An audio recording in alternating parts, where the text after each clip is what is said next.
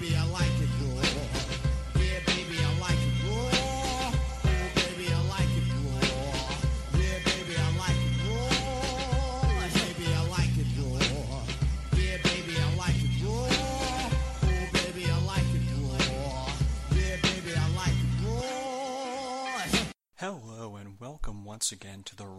Podcast on the Questionable Endeavor Network, where we chronologically take you through episodes of Monday Night Raw from the Attitude Era. I am, of course, your host, professional wrestler Henry Hugepex, the suplex throwing human duplex. As always, thank you for listening, and we welcome your feedback at rawattitudepodcast at gmail.com or reaching out to us via Twitter at Raw Attitude Pod. Also, you can subscribe to us on iTunes, Stitcher, and Google Play as well. And of course, if you write a five star review for us, I will be sure to read it on this very show and give you full credit for doing so. First off, a big thank you to William Rankin for joining the show last time out. He did a fantastic job, so please be sure to go back and listen to episode number 23 if you haven't already. And of course, you can catch William Rankin and two time guest co host Martin Dixon on the New Blood Rising podcast, where they are currently recapping every single ECW pay per view. Definitely be sure to check that out. And I'd also like to give one more quick thank you to the fans of the Raw Attitude podcast for helping us set a new record for the highest number of plays in one month. October marked the fifth straight month that we have set a new listenership record, and we are now over 3,000 total plays, and that is all thanks to you, the fans, so I hope you continue to stick with us. And with that being said, let's get down to business. But before we dive into Raw, there's also a pay per view to recap. Yes, that's right, Over the Edge took place on Sunday, May 31st, 1998, at the Wisconsin Center Arena in Milwaukee, Wisconsin. 9,822 fans attended the event in person, and an additional 211,000 people watched at home. Considering that the previous month's Unforgiven show garnered 309,000 buys, that's a pretty good sized drop. Additionally, WCW's Slamboree pay per view, which aired two weeks before Over the Edge, actually did 275,000 buys, beating the WWF by almost 65,000 buys this month. Clearly, the fans really wanted to see that Bischoff versus Vince match. Also, as a quick side note, Ken Shamrock's intense, screamy face is plastered all over the poster for Over the Edge, but he doesn't appear on the show at all. Go figure.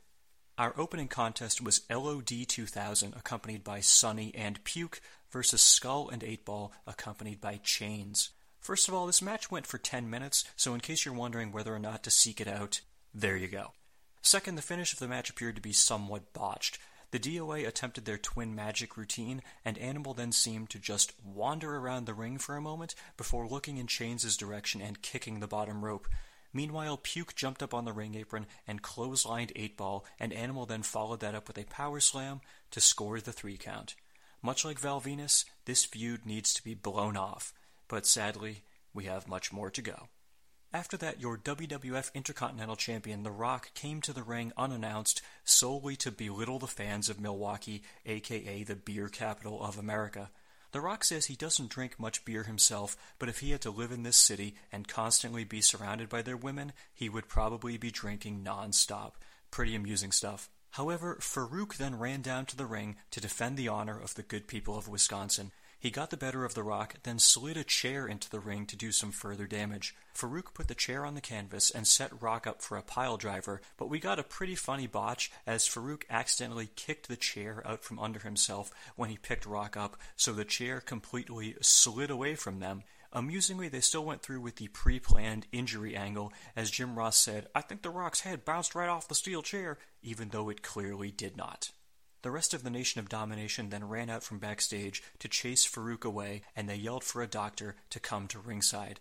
Sure enough, some paramedics come to the ring, put the rock in a neck brace, and cart him away on a stretcher. Faarooq certainly seems to have gotten some revenge on his former stablemate, but it appears that the advertised Rock Farouk Intercontinental title match may now be in jeopardy. Our next match was Jeff Jarrett versus Steve Blackman. You may recall that Double J is the only person in the WWF who has actually scored a pinfall victory over Blackman up to this point, so the Lethal Weapon is looking to avenge that loss. This was an okay match, which also got about 10 minutes of ring time. The match ended when Blackman went to the top rope, but my favorite character, Tennessee Lee, whacked him with his own kendo stick behind the referee's back, which allowed Jarrett to score his second pinfall victory over Blackman. This is one of those classic wrestling logic moments. The referee sees Blackman climb to the top rope. He then turns his back on Blackman to check on Jarrett. When he turns around, he sees that Blackman has now seemingly fallen to the mat for no reason, but he just says, eh, he must have tripped, and counts the pinfall anyway. And you wonder why referees get a bad rap. Up next, we had Marvelous Marc Mero taking on Sable's mystery wrestler. Last week on Raw, you may recall that Mero challenged Sable to find someone to represent her in a match. If her wrestler wins, Mero will tear up Sable's managerial contract, but if Mero wins, Sable will have to leave the WWF forever. Hilariously, Jim Ross legitimately speculates that Sable's representative will be The Undertaker. Now, I know that may seem far fetched, but when you see which match Taker interrupts on Raw, it may not actually seem quite as unlikely. As it turns out, the person who Sable has picked to wrestle Mero tonight will be Sable. Yes, that's right. Sable says she doesn't need any man to fight her battles, and if anyone is going to win her freedom for her, it's going to be her. Surprisingly, Mero actually seems genuinely touched by this gesture. He says that this business has ruined their relationship and he has realized the error of his ways, so he asks for the timekeeper to ring the bell and then he lays down on the mat. Sure enough, Sable proceeds to pin Mero, but then he reverses it into a pin of his own and scores the three count. He then celebrates as though he just won the Super Bowl, and I have to admit, I thought this was pretty funny. To add further insult, he grabs the mic and tells her to get the hell out of the WWF and sings that na na na hey hey goodbye song to her as she solemnly walks backstage, presumably for the last time ever. Michael Cole interviews her once she comes through the curtain. She thanks the fans for their support and says goodbye, all while trying to do some borderline tearful acting. The key word there being trying. My quick take on this Sable saying that she doesn't need a man to fight for her could, I suppose, be considered a bit of a female empowerment moment, but then she's immediately booked to lose and look pretty foolish in the process. Sounds about right for a Vince Russo angle. Sable, you're gonna stick up for yourself, but then you're gonna lose anyway, cause you're a woman, dum dum. But anyway, get one last good look at Sable, folks, because this is definitively, absolutely, 100% the last time you will ever see her in the WWF. Our next contest was a bonus 3 on 2 handicap match Kaientai versus Bradshaw and Taka Michinoku. Apparently, the theme of tonight's show is that every match must last for almost exactly 10 minutes, because that is what happens here as well. However, I can't complain too much, except for the fact that Bradshaw pretty much no sold all of Kaientai's offense, because this was actually a pretty solid match. It ended when Teioh hit Taka with a chokeslam, then Togo came off the top rope to hit his very impressive diving senton bomb, and that was enough to score the three count. And just remember, folks, every episode of this podcast is one episode closer to that promo by Yamaguchi san. I'm already starting the countdown. Up next, the scheduled Intercontinental title match is apparently still on. Faarooq is already in the ring, and Commissioner Slaughter then joins him. He grabs a mic and says that The Rock must defend his title or he will be stripped of the belt. Well, okay, he had a little trouble saying that.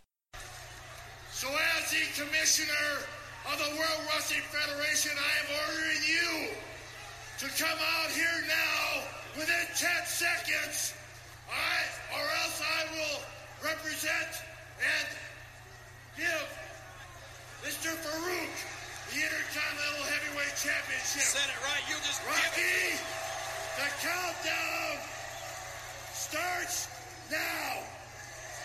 First of all, why is Slaughter rewarding Faarooq for trying to cripple The Rock earlier tonight? Shouldn't he be siding with The Rock since Faarooq attacked him for no reason whatsoever? Again, I realize I'm not supposed to look for logic in wrestling, but come on.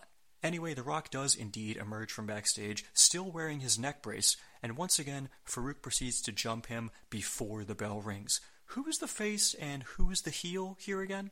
Not only that, but Faarooq immediately rips Rock's neck brace right off of him, and I'm starting to feel a bit sorry for Rocky here, even though he's a bit of a dick. A few minutes in, Faarooq hits Rock with a spinebuster, but then we get yet another botch on this show as Faarooq attempts to pin Rock too early before Rock can get into position so they can clearly be seen talking to each other as Rock has to roll over closer to the ropes. Sure enough, after that brief delay, Faarooq pins him and Rock manages to get his foot on the bottom rope. But referee Tim White counts to three anyway. Because of the confusion, that pinfall got almost zero reaction from the crowd. To make matters even worse, as soon as Tim White counts to three, Rock removes his foot from the bottom rope, and when White looks in Rock's direction, he tells Faarooq that Rock's foot was on the bottom rope, even though he never actually saw Rock's foot on the rope. You want to talk about a clusterfuck? Go back and check that one out. In fact, just take a listen to how this awkwardness went down. Faarooq about 40 years old, NJR. Faarooq reverse and then spine Looks like Faarooq is beginning to be fatigued, as is The Rock here. The Rock's not fatigued, he's just injured. Faarooq hooking the near leg. No, foot was on the rope, you idiot. We got a three count. No, the foot We was got on no bell, we got a three count. Foot was on the rope, right. Ray Charles could see that.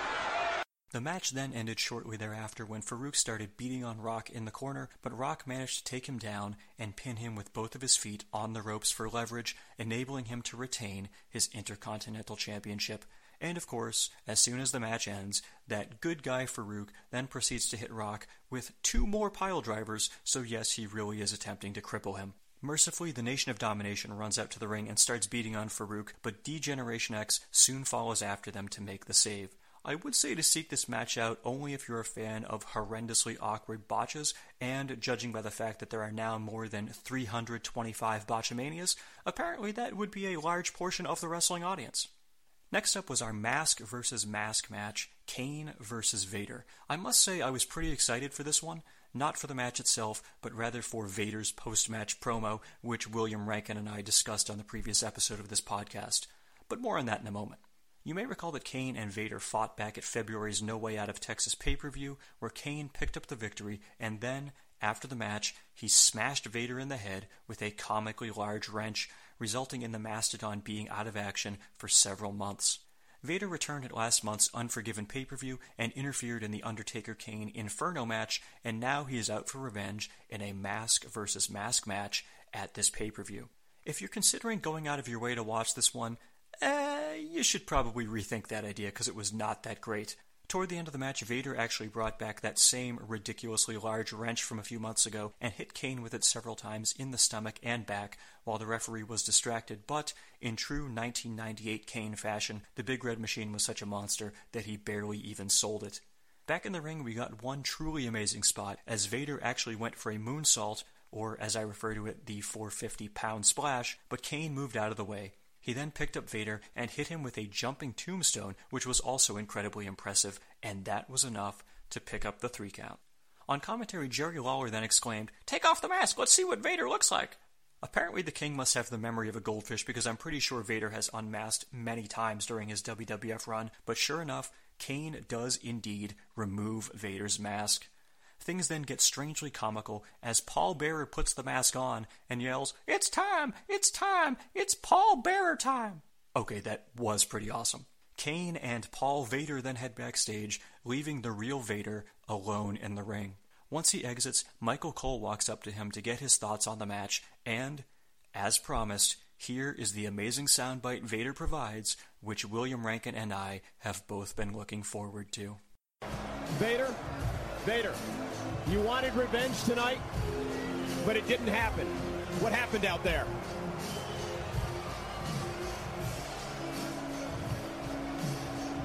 Man, man usually don't have any excuses. I came here tonight to compete. I got my butt whipped. I made the biggest mistake of my life. I trained. Look at me. I'm so big. Maybe it's maybe Vader time's over. I'm nothing but a big piece of shit. Big whoa. And for the record, yes, the WWE Network leaves the clip uncensored. Good for them. Here's what confuses me about this promo, though. Vader says he trained hard and that he's so big, and he then proceeds to flex to show off his muscles. But a few seconds later, he then says he's a big fat piece of shit. So which is it, man? Are you jacked or are you fat? Pick a side and stick with it. Also, he says he, quote, made the biggest mistake of his life, but he doesn't specify what that mistake actually is. I'm not sure if he's referring to picking a fight with Kane, or perhaps just joining the WWF in general. Quite a few questions left unanswered, but the moral of the story is this Vader is a big fat piece of shit. No, no, no, sorry, sorry. No, the moral of the story is that Vader time may now be over. Also, as a quick side note, this marks the second straight pay per view where a wrestler has dropped the S bomb in a post match interview with Michael Cole, so clearly, Cole really brings out the worst in everyone. Owen, another loss to Triple H. Another loss to Triple H. It looks like DX has your number. You want to know what I gotta say? Enough is enough. I've had it up to here. This bullshit has got to stop. Enough is enough, and it's gonna stop. All right, Things all are gonna have to change around here. Right.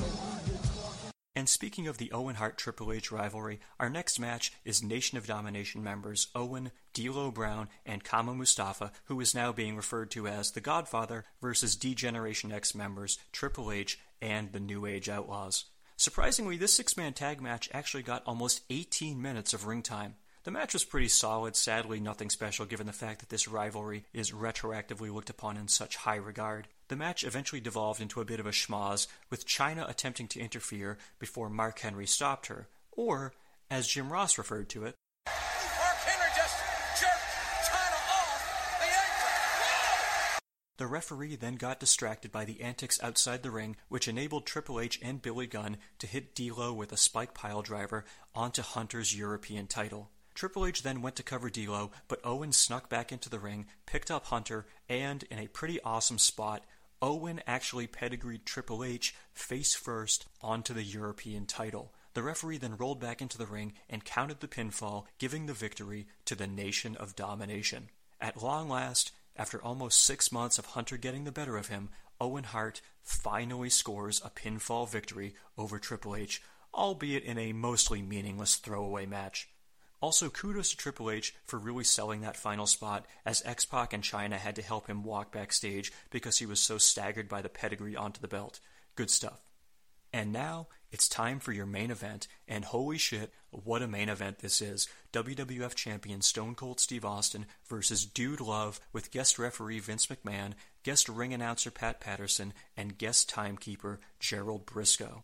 Also, you may remember that Stone Cold forced Vince to accept one more stipulation last week on Raw. If any wrestler wants to come to ringside to act as a special enforcer to ensure that Vince calls the match right down the middle, then someone backstage can volunteer for the position. Right off the bat, we get a great moment as Howard Finkel is forced to read off about 20 note cards as he lists all of Pat Patterson's accolades, and Patterson then takes over the ring announcing duties himself. He introduces us to Gerald Brisco, who stops to pose in front of a smashed up car in the aisleway, which has the phone number for the Brisco Brothers body shop. Pretty funny.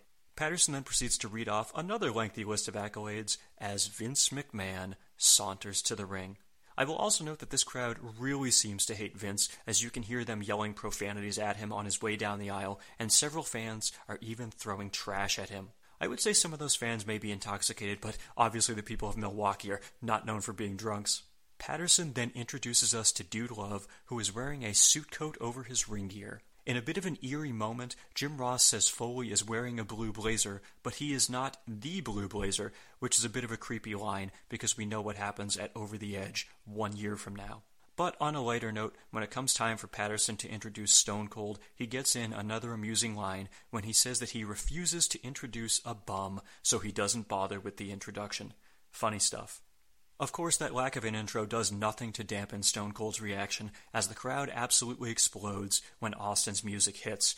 It really is something to see the reactions he was getting around this time, because these fans go absolutely insane when he comes to the ring. Austin hands the title to Vince, who then puts a hand in the air as if he's about to signal to Brisco to ring the bell, but before he can do so, The Undertaker's music hits. Yes, it appears that Taker has answered the call to be the guest enforcer for this match, and I will note that he also gets a huge reaction, although not quite as big as Austin's. And now it's time for the match to finally begin. Early on, Dude Love hit Austin with a shoulder block and attempted to pin him, and Vince seemed to make a pretty fast count, but Austin kicked out. Austin then put Dude in a headlock and attempted to pin him, but Vince then responded with a very slow count. The angry crowd then proceeded to chant, Vince is gay, as Jim Ross tried to cover for them by saying that they were actually chanting, Vince is dead. Nice try, JR. A few seconds later, Austin kicks Dude in the stomach, and we can see that Foley's fake teeth then fly right out of his mouth.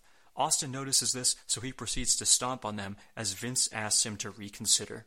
After some back and forth brawling, Dude managed to get the advantage by putting Austin in the mandible claw, but Austin reversed it by throwing Dude into the ropes, where Foley then did the hangman spot, and yes, that is the exact same spot, which resulted in him losing an ear four years prior. I guess he wasn't happy with losing just one, it seems he wants to even things out. Both men then brawled to the outside, with Dude throwing Austin over the announce table. Pat Patterson then grabbed a mic and said there are now no disqualifications in the match, to which an irate Jim Ross then yelled, Since when? Since now? That's not right.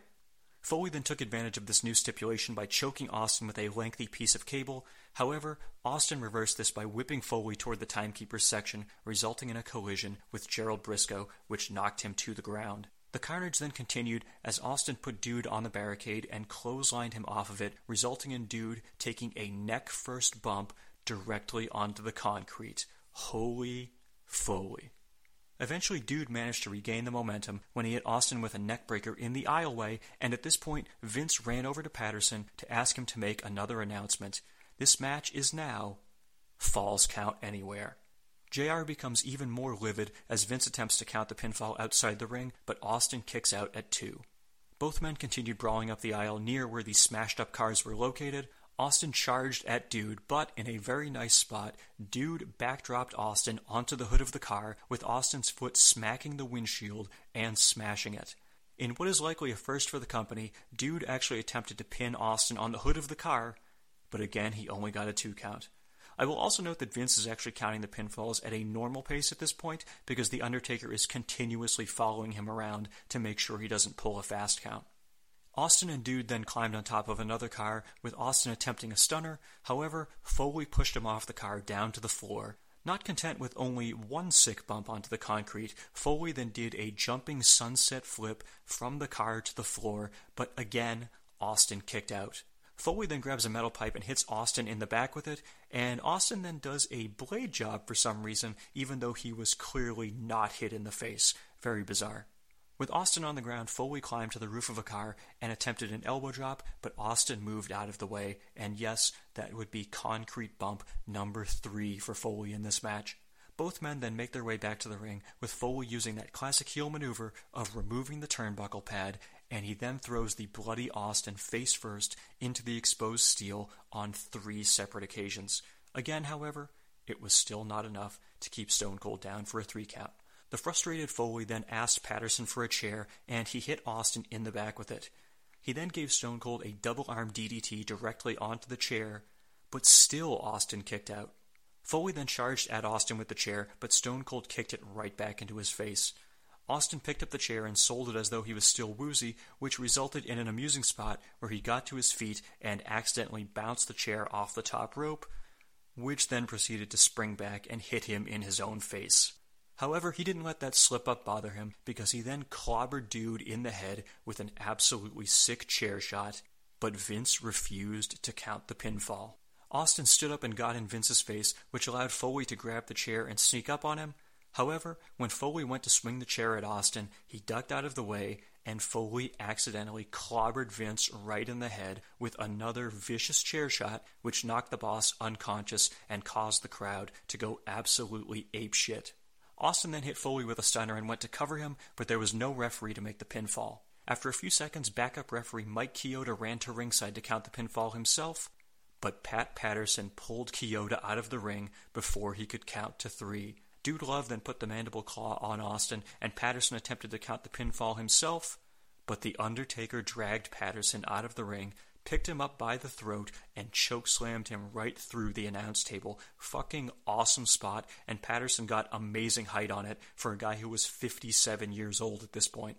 Gerald Brisco then attempted to count the pinfall as well, but he was met with the same fate as Taker also dragged him out of the ring and choke slammed him through the other announce table, albeit with much less height than Patterson just got. Dude Love then put the mandible claw back on Austin, but Stone Cold reversed it by kicking Foley in the balls, then hitting him with a stunner. With Vince still face down on the mat, Austin dragged him over and picked up his limp hand, making the unconscious Vince count the pinfall and giving Stone Cold the victory and the successful title retention at a time of roughly 22 minutes and 30 seconds. Austin celebrates in the ring for a while before locking eyes with The Undertaker. They stare each other down a bit before Taker walks backstage, but it seems as though the dead man may have an interest in Stone Cold's WWF title. We go off the air with Austin climbing on top of one of the cars and holding his belt in the air, and that was Over the Edge 1998. Let me just say that I don't think one match can save an entire pay per view, but Austin, Foley, the corporation, and Taker damn sure tried. This is basically 20 minutes of overbooked brawling, but it's incredibly well done, overbooked brawling. If you go back and watch this match and see how the crowd was hanging on every move and action by the end of it, you'll know what I mean. And again, kudos to Mick Foley for taking sick bump after sick bump purely to ramp up the intensity of the match. I don't think we're going to see Mick doing anything insane like that again. Until the next pay per view. Stay tuned for that. With that being said, Let's kick into Monday Night Raw. It is Monday, June 1st, 1998, and we are live from the Rosemont Horizon in Rosemont, Illinois. But basically, everyone just says the arena is in Chicago because it's so close to the Windy City. Your attendance tonight is a hefty 16,157 fans. We open the show with, of all people, Vince McMahon narrating a montage of what happened the previous night at Over the Edge, with the boss saying that Austin achieved a quote, shallow victory due to the incompetence of Dude Love hitting him with a chair. By the end of the montage, Vince is actually yelling and saying that Austin is the most undeserving and cold hearted WWF champion of all time. Cue up the opening credits, the pyro, and the obligatory scanning of the crowd. A few noteworthy signs tonight include Oh my god, they killed the Spanish commentators. Do you call this a match? You smell what Dusty's bookin'? Val, squirt my sign. I like Polish sausage. Shut up and wrestle. Somebody out there's probably saying they know how to fall. And Vince rapes goats. I posted a picture of those last two signs on our Twitter at Raw Attitude Pod if you want to take a look. Also, I'm pretty sure this is the third rape related sign I've seen in the past four episodes of Raw. You may also recall I mentioned Bischoff rapes chickens, as well as a man holding up a sign which said Sable raped me. Clearly, 1998 was not the most sensitive year. The show begins with Mick Foley sitting in a chair in the middle of the ring. He is not dressed as Dude Love, but rather in a button down shirt, sweatpants, and sneakers. A large bruise can be seen under his left eye, presumably from the chair shot Stone Cold gave him during the match last night. He says he lost his teeth and he lost the match, and he has to admit that Austin kicked his ass last night. He says he now realizes he has made some mistakes, particularly listening to the wrong people, and it's time for him to issue an apology. He requests that Vince McMahon come to the ring so he can tell him that he's sorry, and Vince does indeed walk down the aisle.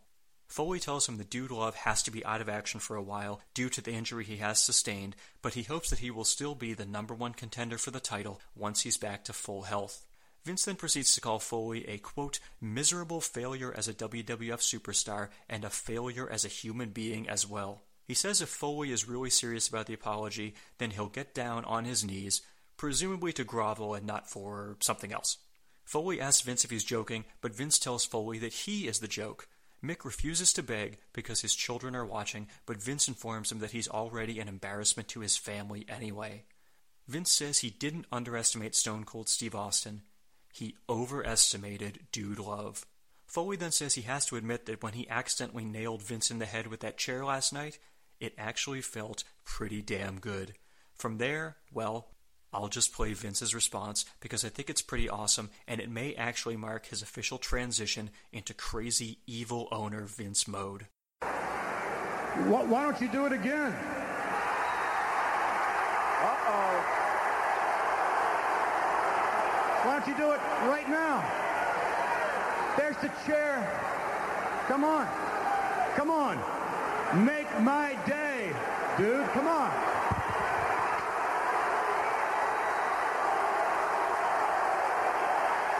Come on! Hit me! Come on! Come on! Hit me with a chair! Come on, blast me! And just think about that college education, that college fund you've got for your kids going poof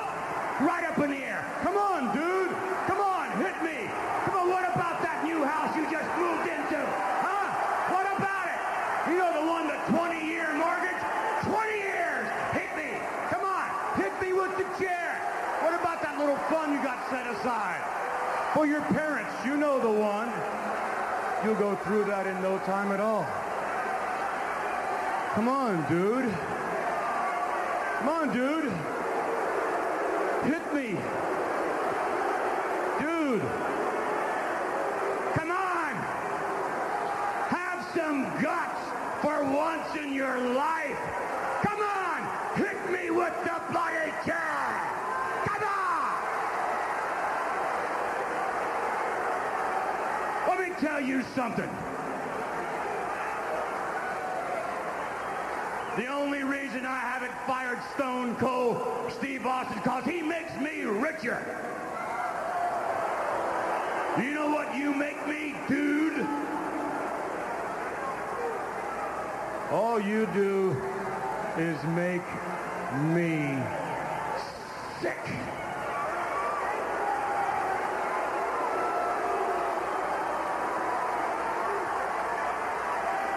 I'll tell you what. Your services here in the World Wrestling Federation are no longer required. From there, they cue up the Dude Love music, and Vince mockingly dances in Foley's face as Mick just sits in the chair with his head hanging down. Really great stuff from both people here. Vince was completely hateable, and Mick always does a fantastic job of coming across as a sympathetic character when he tries to be. And now, just like Sable, it appears that Mick Foley is headed to the unemployment line, clearly to never be seen again. We then go backstage where we see hometown heroes LOD 2000, Droz, and Sonny in an alleyway grabbing several weapons in preparation for a Chicago street fight against the Disciples of Apocalypse.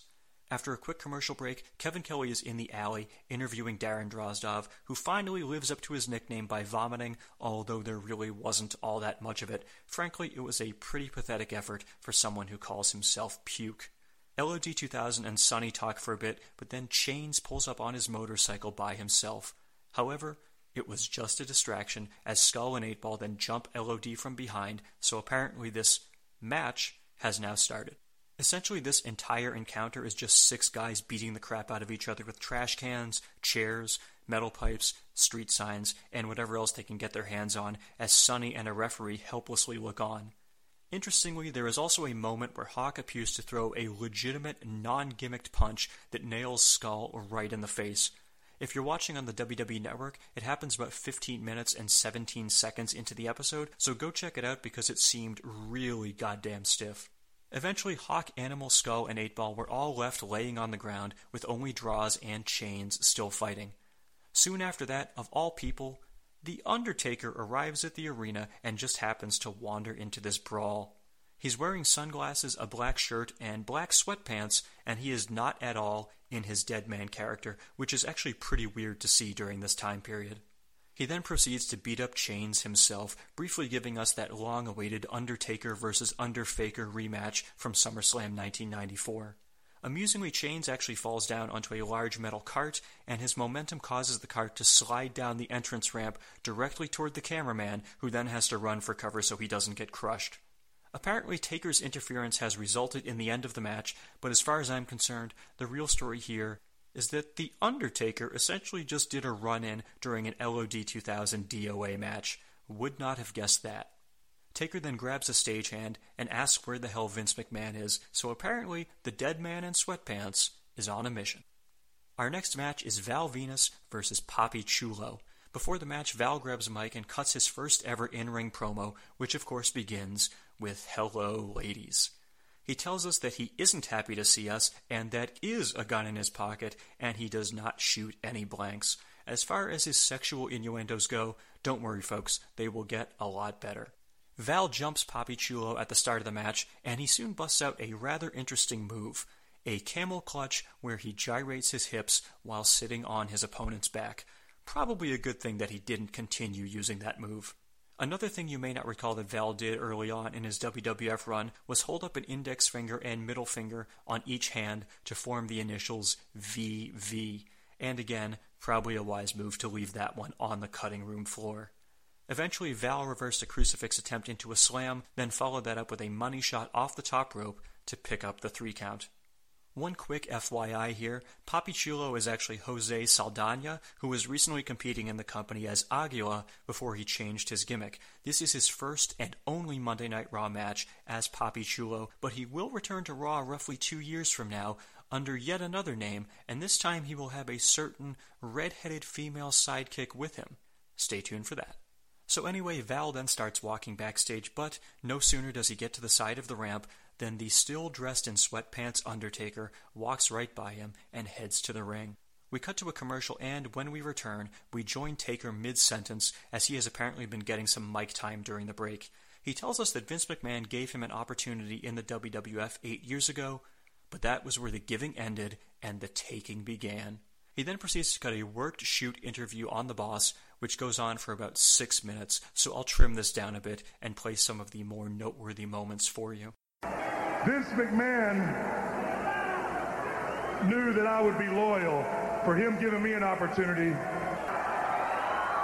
What I did for Vince McMahon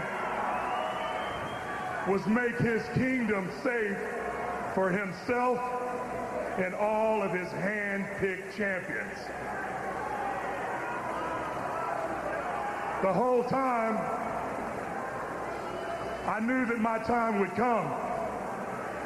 And after I made his kingdom safe and there was no one left, well, then I got my opportunities.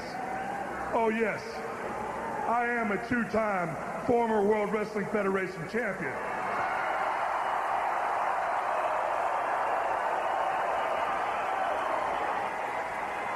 But as you all know, my tenure as champion, they didn't last very long.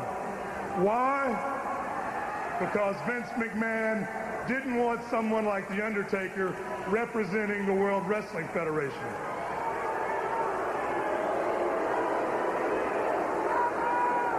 But I remained loyal.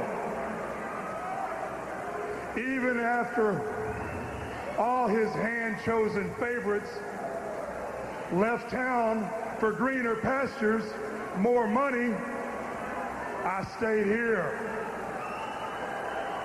I stayed by his side, thinking my time would come. How do I get repaid for that? He forces me to fight my own brother. He gives Paul Bearer an open forum to discuss every tragic incident that ever happened in the life of The Undertaker. For what reason? Let me tell you why. Because it's all ratings. He put my family tragedy on the line for ratings. And even after all that, I never lost my smile. I kept on fighting. But you see, Vince, after years of mistreatment and after the last eight months of you throwing my family up in my face, I've had enough. Now it's time The Undertaker got what is rightfully his. I demand my shot at the World Wrestling Federation title.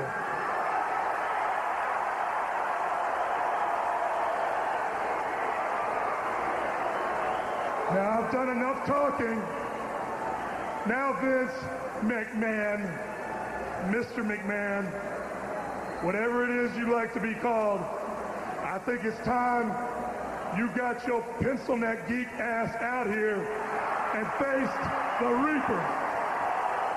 Sure enough, a cocky Vince McMahon does indeed come to the ring to answer The Undertaker's challenge. Michael Cole actually makes the point that Vince's entire demeanor has seemingly changed, so I think we can safely say that their intention with the Vince character as of tonight is to turn him into the crazed, sociopathic boss we all come to know and hate. Also, this is clearly a very Vince centric episode of Raw tonight, since he has already done the opening narration and cut a promo on Mick Foley before this segment. However, with that being said, his response to The Undertaker is actually pretty awesome too, so I'm going to play that for you as well. I'm going to give you the answer you're looking for in just a minute. But first, you're going to hear me out. After all I've done for you,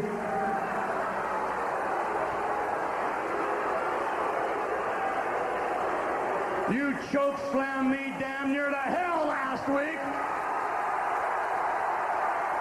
You hovered over me like a giant vulture last night. And why? To get my attention, you got it. You got it. You want to talk about loyalty, dedication, honor, all those qualities you have. I'll grant you that. And I'm appreciative for it. But you know, let's face it. What have you done for Vince McMahon lately? How crazy. As far as your family's concerned, all your family problems, I got a question for you. Is Paul Bearer telling the truth when he says that your mother was a whore? Oh. Wait a minute. I've got your answer. Oh, no. My God. You want the answer? What has got You want the answer? You want to be the number one contender. You deserve to be the number one contender. That's what you want. That's what you'll get. Sure. No problem. You'll get it. You'll get it if you defeat your opponent in this ring tonight. There you go. You got what you wanted, okay? So whoever wins the match between you and your opponent will be the number one contender in this ring live tonight. So let's see what happens, Undertaker. Let's see what happens when you have to face your brother, Kane. So there you have it, folks. Tonight on Free TV, we get the third ever match between The Undertaker and Kane with the number one contendership for Stone Cold Steve Austin's WWF title on the line. That's pretty damn awesome. But before we move on, I want to quickly sum up The Undertaker's quasi shoot promo because it's a bit bizarre. Eight years ago, Vince gave The Undertaker a chance to be himself, so apparently that means he actually is an undead zombie in real life. Taker also sticks to the story that Kane is his real life brother and Vince is exploiting their strained relationship solely for ratings, but then he says that Vince has chosen several, quote, hand picked champions in the past, which would seem to be an obvious reference to the fact that none of this is actually real because Vince gets to choose who holds the titles, but now because Vince has manipulated Taker for too long, he wants a shot to be that hand picked guy himself. Suddenly, I feel like I need a nap. However, logic aside, this was a very effective segment, and the crowd ate it up, so I'm looking forward to seeing how tonight's Taker Kane main event plays out. Up next, we get our JVC kaboom of the week, which is Taker choke slamming Pat Patterson through the table from over the edge last night. However, the main reason I mention this is because the slogan for the JVC kaboom box is Strap it on. I have no reason why that would be the tagline for a boombox, but I am open to suggestions. After that, we get another commercial with Sable posing for a photographer, despite the fact that she is, uh, supposed to be fired. The New Age Outlaws and X Pac then interrupt the photo shoot and spray both of them with super soakers because, well, I guess it's just because they're dicks. I would actually find it pretty amusing if this did turn out to be the final moment for Sable in the WWF, so I guess we'll see how that plays out. Our next match is a qualifying match for the 1998 King of the Ring tournament, the Lethal Weapon Steve Blackman versus Marvelous Marc Mero. Before the match, Mero grabs a mic and introduces us to his new valet, and I'm actually going to play this clip for you because I thought Mero's wording was a bit unintentionally hilarious. The lady I'm about to introduce is everything that Sable is not. Not only does she know her place, not only does she have a bod to die for, but she's black. She's beautiful, and she's mine.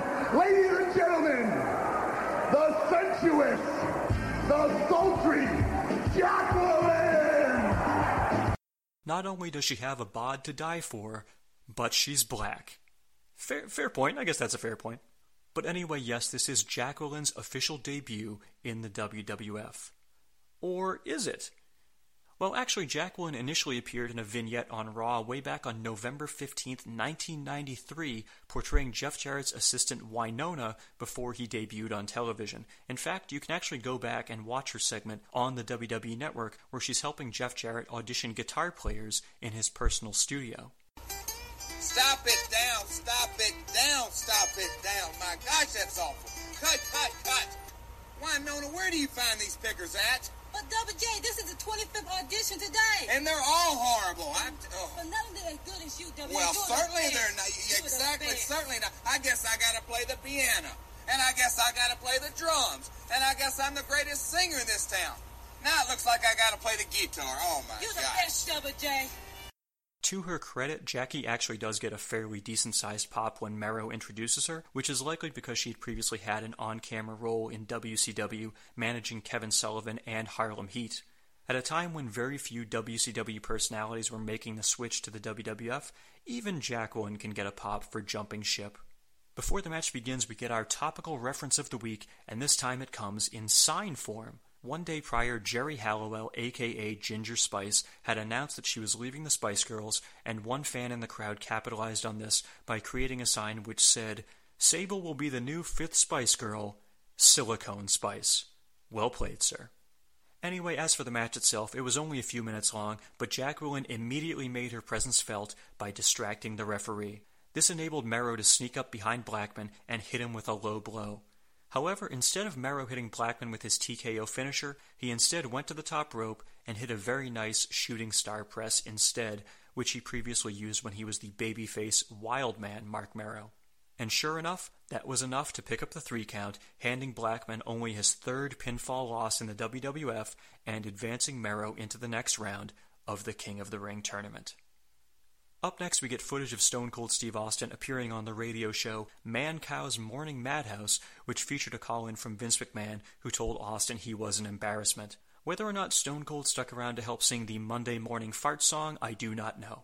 Fun side note two and a half years from now, Mancow will actually defeat Jimmy Hart at WCW's Mayhem 2000 pay per view with several of his friends in his corner, including Al Roker Jr., Jim Jesus, and Turd the Bartender. Yup, that's Vince Russo era WCW for you. Shoutouts to the New Blood Rising podcast. When we come back from commercial, we get another vignette for Edge, and a lot of the footage appears to be reused from some of the previous segments. However, this time they do splice in some shots of him apparently making out with a woman next to some candles, and I can only assume she must be some other wrestler's girlfriend. Our next match is another six man tag team match between D-Generation X and the Nation of Domination, but unlike last night's match, which was one fall to the finish, this is actually an elimination match where each wrestler must leave the ring once they have been pinned. Your teams are Triple H and the New Age Outlaws taking on The Rock, Owen Hart, and D'Lo Brown. Before the match, Commissioner Slaughter comes to the ring and orders each faction member who is not in the match to leave the ringside area, so X-Pac, Chyna, Mark Henry, and Kama Mustafa all head backstage. The first elimination of the match actually happens rather quickly as Billy Gunn whipped D'Lo off the ropes, where Road Dogg kicked him in the back, and Mr. Ass then picked him up for a jumping pile driver to score the three count. DX3, Nation 2. The next elimination occurred shortly thereafter when Road Dogg bounced off the ropes and attempted to clothesline The Rock, but instead Rocky blocked it and hit him with a rock bottom to even the score. DX2, Nation 2. The next man out was Billy Gunn, who attempted to splash Owen Hart in the corner, but instead Owen moved and Mr. Ass hit his head on the ring post. Owen then followed up with a spinning heel kick, and that was enough to eliminate Billy. That means Triple H is the last man left for DX, with The Rock and Owen Hart on the other side. However, as soon as Billy was eliminated, Chyna walked right back down to the ring, and I would love to know why that was allowed. Slaughter specifically ejected Chyna from ringside at the start of the match, so why the hell is she able to just walk right back down to the ring without anyone coming out to get her? Much like Commissioner Gordon, I think Commissioner Slaughter needs a Batman of his own to keep these rebels in line. And sure enough, Chyna would indeed make an impact in this match. The Rock went for a rock bottom, but Triple H escaped and hit him with a pedigree. Chyna then distracted Owen so he wouldn't run into the ring and break up the pinfall, and Hunter then scored the clean three count, meaning we are now down, once again, to Triple H and Owen Hart. However, before the two of them can settle their score, a returning Ken Shamrock runs into the ring and beats the shit out of Owen as payback for Owen snapping his ankle one month prior. Much like Hawk earlier, Shamrock appears to be throwing some really stiff punches at Owen, which would not be too far out of character for the world's most dangerous man. The Nation of Domination then returns to help out Owen, and they overwhelm Shamrock, but then a suit wearing Dan the Beast Severn comes to the ring to help out his former UFC opponent. Shamrock and Severn clear the ring and then awesomely stare each other down, with Severn then walking backstage. Tony Chimel then announces that Owen Hart is the winner of the match due to outside interference, which causes an angry Triple H to re enter the ring and shove Shamrock. The two of them then start brawling on the canvas, with a bunch of referees quickly running to the ring to attempt to keep them apart. Strangely, it seems like the point of this ending was to give Ken Shamrock about 15,000 feuds all at the same time. He attacks Owen to avenge the beatdown from last month, then he brawls with the Nation, then he and Dan Severn stare each other down, then he brawls with Triple H. Frankly, I think Ken just needs a friend. We then go backstage where we see Vince McMahon in the locker room talking with Paul Bearer and Kane. We don't hear the audio, but we see Vince extend a hand to Kane. Bearer tells Kane to shake Vince's hand, and Kane seems confused, but he actually does it. Jim Ross then gets in a good line when he says that Vince is making a deal with the devil. Or is it the other way around? We then go back to the arena where greatest character ever Tennessee Lee introduces Jeff Jarrett, who gets his customary spinny pyro, which says JJ. Tennessee Lee then tells us that the people of Chicago and the people up north in the WWF offices don't know how to respect a southern gentleman like Double J, so he introduces us to a couple of men he calls Southern Justice. Sure enough, Henry and Phineas Godwin then emerge from backstage, but instead of being dressed in their customary overalls with Confederate flag t shirts, they are now wearing business suits. Also, as a fun side note, the theme song they enter to is actually the same theme that Jeff Jarrett will ultimately end up using as his own once, spoiler alert, he eventually drops the country singer gimmick. But now, on to our next match, another King of the Ring qualifier, Jeff Jarrett versus Faarooq. The match was pretty lackluster, and as you might expect, Southern Justice helped Double J pick up the victory. After Faarooq hit Jarrett with a moderately botched spinebuster, the ex Godwins jumped up on the ring apron to distract the referee, which enabled Tennessee Lee to toss a belt into the ring. Not a title belt, just a regular belt. Jarrett hit Faarooq in the face with the belt buckle, and once the ref turned back around, he scored the three count and advanced in the tournament, where he will now have to face Marc Mero. As a side note, my how far Faarooq has fallen. A few months ago, he was the leader of a major stable, and now he can't even win a King of the Ring qualifier. In fairness, though, it makes sense because right now he is a terrible, terrible wrestler. We then cut to a rather strange pre taped segment which talks about how legitimately charitable Vince McMahon is, including mentioning the fact that he contributes significantly to the Special Olympics and the Boys and Girls Clubs. Really strange for them to air this, especially given the fact that they're trying to make Vince out to be the biggest heel in the universe right now. I mean, good for him for being so charitable, but why you gotta go and break kayfabe, WWF? Come on. Our next match is a WWF Light Heavyweight Championship match. Champion Taka Michinoku, accompanied by Bradshaw, versus his Kaientai rival Funaki, who is accompanied by Dick Togo, Men's Teioh, and Yamaguchi san. During the match, Al Snow and Head come to the ring dressed as offensive Asian stereotypes, including a conical hat, a kimono, and a camera around his neck. Yes, several people had to give that idea a thumbs up, and apparently no one said, What the hell is wrong with you? As for the match itself, it was pretty brief, and Taka cleanly retained his title when Funaki missed a top rope elbow drop, and Taka then hit him with a dropkick and a Michinoku driver to pick up the victory. Taka has now beaten every member of Kaientai cleanly except for Teioh, so I'm guessing that will be on next week's card. After a commercial break, we cut backstage where Al Snow is yelling at Head, and because the WWF wasn't content to have only one segment making fun of Japanese people, Snow mentions that Head has apparently told him that he enjoys Egg Foo Young. Bravo, Vince Russo. Our next match is our third King of the Ring qualifying match of the night Terry Funk versus Mark Henry. Vince McMahon has actually joined the commentary team during this match because he wants to be at ringside for the upcoming main event, but sadly he does not bust out his classic, what a maneuver line for old time's sake. The highlight of this match was Terry Funk climbing to the second rope and doing a moonsault onto Mark Henry on the floor. However, Funk flipped a little bit too far, and Henry didn't catch him, so Funk ended up landing hip first right on top of the old school steel barricade. Fucking ouch. Back in the ring, Henry hit Funk with a power bomb, then followed it up with a big splash to score the three count, even though it looked like Funk was attempting to kick out as the pinfall was happening. That means we are now three for three on heels advancing in the King of the Ring tournament tonight. The lesson here is clearly that appealing to the fans makes you a real loser. After a commercial break, WWF champion Stone Cold Steve Austin heads to the ring, much to the dismay of Vince McMahon. Stone Cold actually sits down at the other end of the commentary table, with Jim Ross and Jerry Lawler sitting between Austin and Vince. As if the main event couldn't possibly be more entertaining, we now get dueling Austin Vince commentaries. Good stuff. And now it is time for that aforementioned main event to determine who will face Stone Cold Steve Austin for the WWF title at King of the Ring The Undertaker versus Kane. First of all, I'm happy to report that The Undertaker has changed out of his sweatpants and he is now wearing his customary ring gear, so thank goodness for that.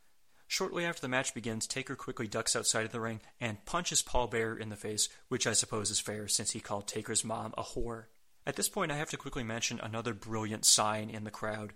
Someone held up one which said, blah blah ass, and then a hyphen with Steve Austin's name next to it, as though it was a quote attributed to Stone Cold. Right as that fan held up that sign, Austin on commentary said that he would gladly beat Kane's ass, so clearly that fan is a genius. Back to the match, and I have to say that I thought this was actually really enjoyable. These two were having a very good one on one match before we got to the inevitable schmozzy finish. Toward the end of the match, we had an accidental ref bump as The Undertaker whipped Kane into the corner where Mike Chioda was standing. Taker then picked Kane up and hit him with a tombstone, but there was no ref to count the pinfall. And then who should run down to the ring but none other than Mankind, dressed in a red shirt and his usual mask. He surprisingly puts the mandible claw on The Undertaker for a little while before Taker boots him to the floor. On commentary, Vince McMahon says that he fired Mick Foley and he has no idea why he's out there right now, but he has a smile on his face as he says it. Mankind jumps back up on the ring apron and Taker punches him off, but that gives Kane an opening to pick Taker up and hit him with a tombstone. The referee recovers shortly thereafter and counts to three, meaning that your new number one contender for the WWF title is none other than Kane. As soon as the match ends, Vince tells Austin he's looking forward to Kane beating his ass at the King of the Ring, and it appears that this may have been Vince's plan all along. Kane then walks over to Austin and does the belt around my waist gesture before lighting the turnposts on fire and heading backstage. Back in the ring, The Undertaker recovers and immediately begins brawling with Mankind, who Jim Ross speculates has reunited with Paul Bearer. We go off the air with both men still brawling on the arena floor as JR says they will have to settle this feud in hell. You may want to remember that line because it's going to come into play in the coming weeks. Certainly, there's a lot more to discuss here, but for now, let's go to the wrap up. Yo, I slayed them C's back in the rec room era. My style broke motherfucking backs like him for terror. I freak beat slam it like Iron Sheik. We dedicated to cast that's been thuggin'. Vinny Paz got more hoes than Jim Duggan. I'm bananas, out of my fucking mind. They won't let me back in. Cause I was down before the heights like Dusty Rhodes and Bob Backlund. Bruno Sammartino, Stan Stasiak. Now I'm rocking Stone Cold on my favorite maniac. The top rooster plucking, chickens when they clucking. Cause WWF stands for women where we fucking. The ratings recap. Last week, the Monday Night War ended in a tie as Raw and Nitro each scored a 4.2 rating. Did Raw score a ratings bump for their Post Over the Edge live episode this week? The answer is yes, but not much of one. Raw slightly increased to a 4.35 rating, but that was more than enough to beat WCW, which dropped half a point down to a 3.72 rating. And of course, for comparison's sake, here's what you could have been watching on Nitro. Ernest the Cat Miller defeated Jerry Flynn, not Jerry Lynn. Raven and Perry Saturn defeated the Public Enemy. Alex Wright defeated Chavo Guerrero. Konnan defeated Lenny Lane. Fit Finlay defeated Eddie Guerrero by disqualification to retain his World Television title. Chris Jericho defeated Juventud Guerrera, which of course means that I am obligated to play The Rock's soundbite where he mocks Jericho's choice of WCW opponents. You think you impress The Rock? You think you impress The Rock? Why? Because a couple of months ago you were down south beating some jabroni named Juventud? Chris Benoit defeated Booker T to take a 3 1 lead in their best of seven series. Diamond Dallas Page defeated Riggs. Goldberg defeated La Parka to retain his United States Heavyweight Championship, and incidentally, you might want to take a look at this match because it only lasts about 30 seconds and includes La Parka giving Goldberg a stiff chair shot to the skull, which he completely no sells before hitting him with a spear and a jackhammer for the victory. Fun stuff. And in your main event, NWO Wolfpack members Kevin Nash and Lex Luger defeated NWO Black and White members Hollywood Hogan and The Giant by disqualification. And on the note of that main event, the big storyline throughout this episode of Nitro was which side would Sting end up joining WCW, Hulk Hogan's NWO Black and White, or Kevin Nash's NWO Wolfpack? Well, we got our answer after the main event concluded as Sting rappelled down from the rafters. He entered the ring wearing his customary black jacket, which he then unzipped to show us whose side he was on. Let's take a listen. It is decision time here. Let's see what you got on. He's got on NWO. He's got on the black and the white. Oh. My God, he's got on the black and the white.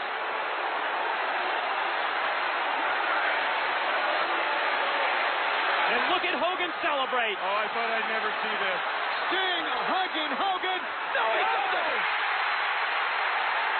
Sting decks Hogan. Sting is going to slam the Slam the giant. 513 pounds of the giant. Hold on. He's getting rid of that black and white right now. Sting takes off. Sting. Sting's got. He's got the red and the black. Sting. He's joined Nash. He's with the black and red. There's no doubt about that now. Sting is on the Wolfpack side.